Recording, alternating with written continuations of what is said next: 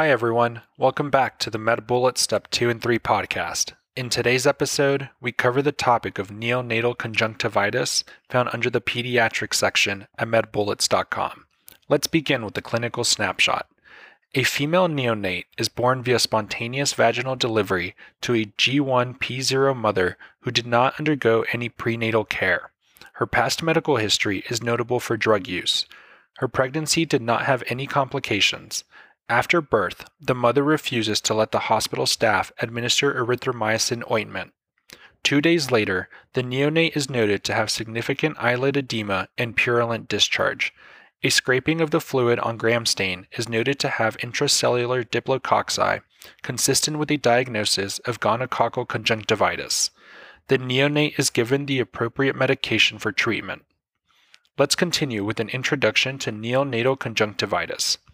As a general overview, remember that neonatal conjunctivitis is also known as ophthalmia neonatorum and is characterized as aseptic versus septic, Aseptic conjunctivitis refers to irritant or chemical conjunctivitis, whereas septic conjunctivitis may refer to chlamydial conjunctivitis, gonococcal conjunctivitis secondary to Neisseria gonorrhea, or HSV conjunctivitis.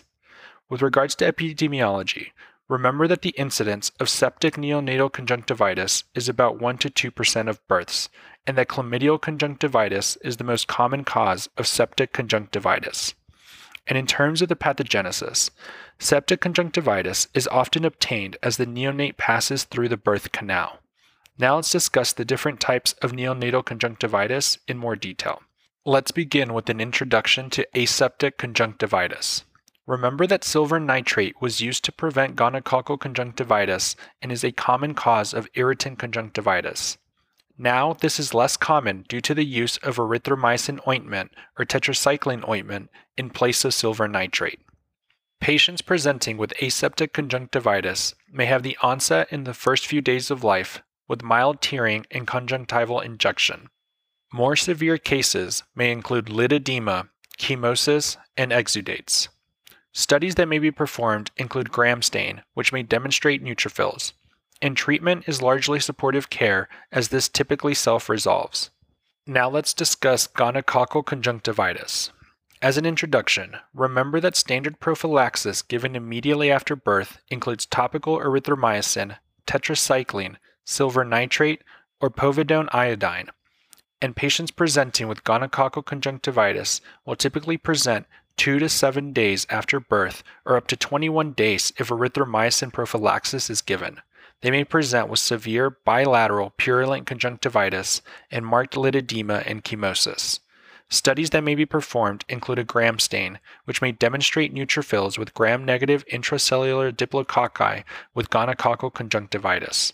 One can also perform PCR.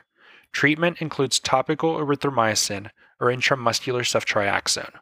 Complications of gonococcal conjunctivitis include peripheral corneal ulceration and corneal perforation. Now let's discuss chlamydial conjunctivitis. Patients will typically present after 5 to 14 days after birth, and they will range from mild hyperemia to severe eyelid swelling, pseudomembrane formation, and have watery discharge. And this may be unilateral or bilateral. Studies that may be performed include gram stain, which will demonstrate neutrophils, lymphocytes, and plasma cells.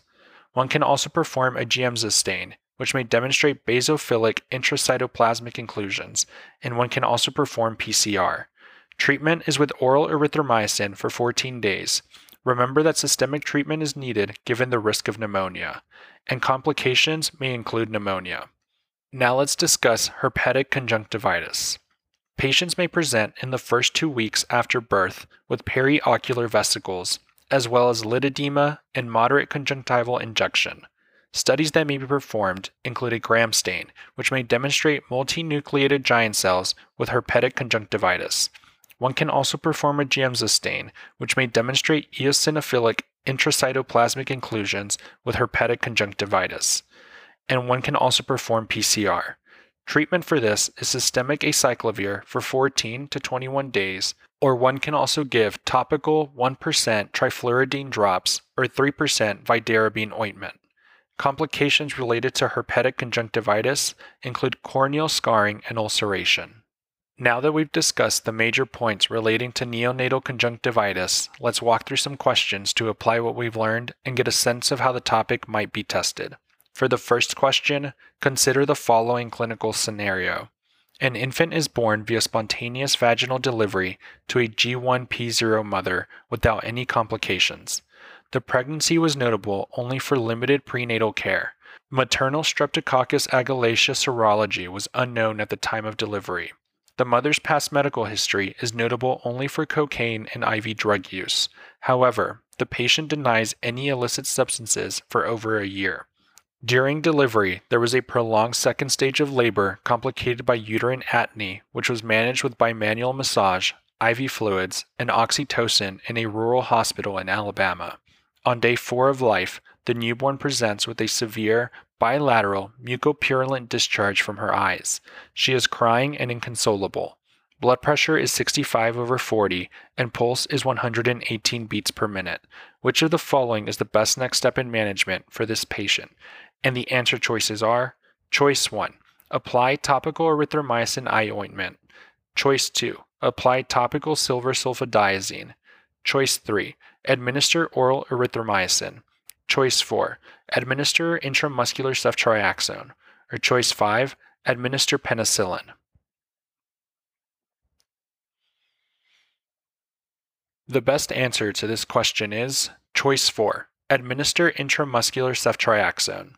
This newborn is presenting with mucopurulent discharge from the eye within five days of birth, consistent with ophthalmia neonatorum caused by gonococcal conjunctivitis. The treatment of choice is intramuscular ceftriaxone to cover N gonorrhea. Newborns that present within five days of birth with a mucopurulent discharge from the eye should be considered to have bacterial conjunctivitis caused by Neisseria gonorrhea, also known as ophthalmia neonatorum. Typically, erythromycin drops are given to newborns to prevent gonococcal conjunctivitis. However, the history in this case suggests that this routine prophylaxis did not occur.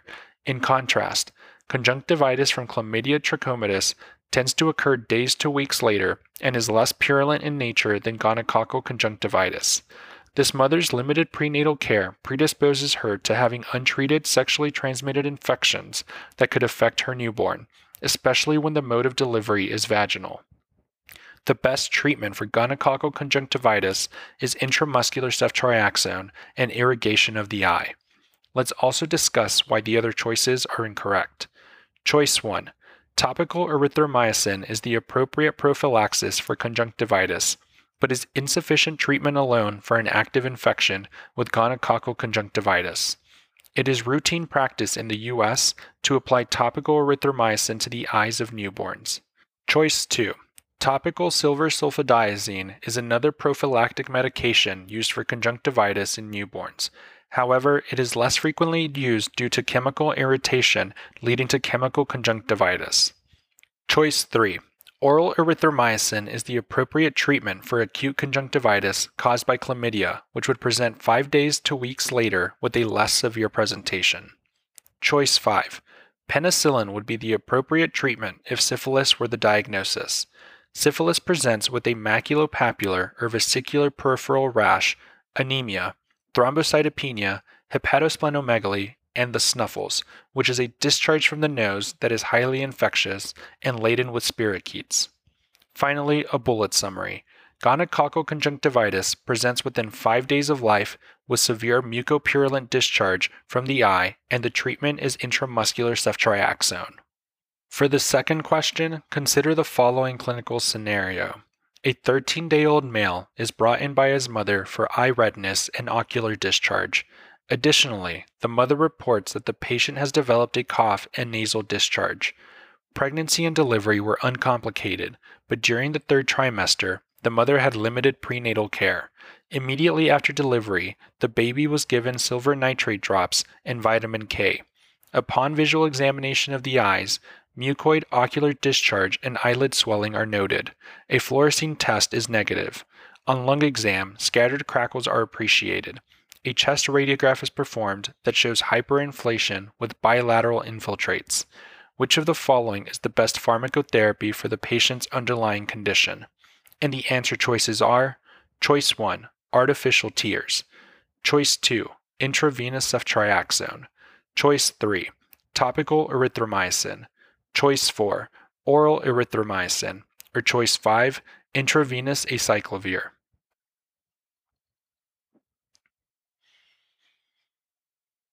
The best answer to this question is choice 4, oral erythromycin.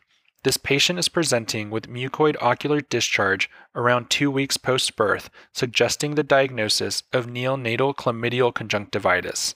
The appropriate treatment includes oral erythromycin. Neonatal chlamydial conjunctivitis is caused by Chlamydia trachomatis.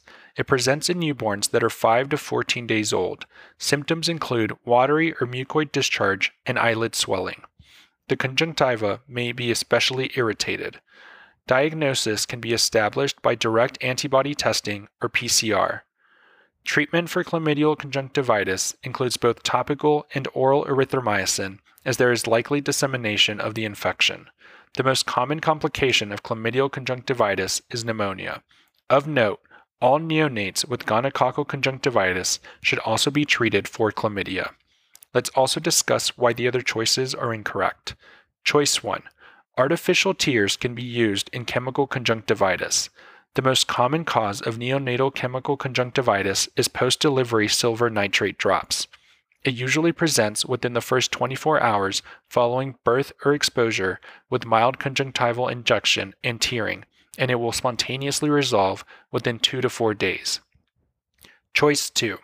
Intravenous ceftriaxone is used to treat gonococcal conjunctivitis. Gonococcal conjunctivitis usually presents in newborns 0 to 5 days old with more purulent discharge. Choice 3.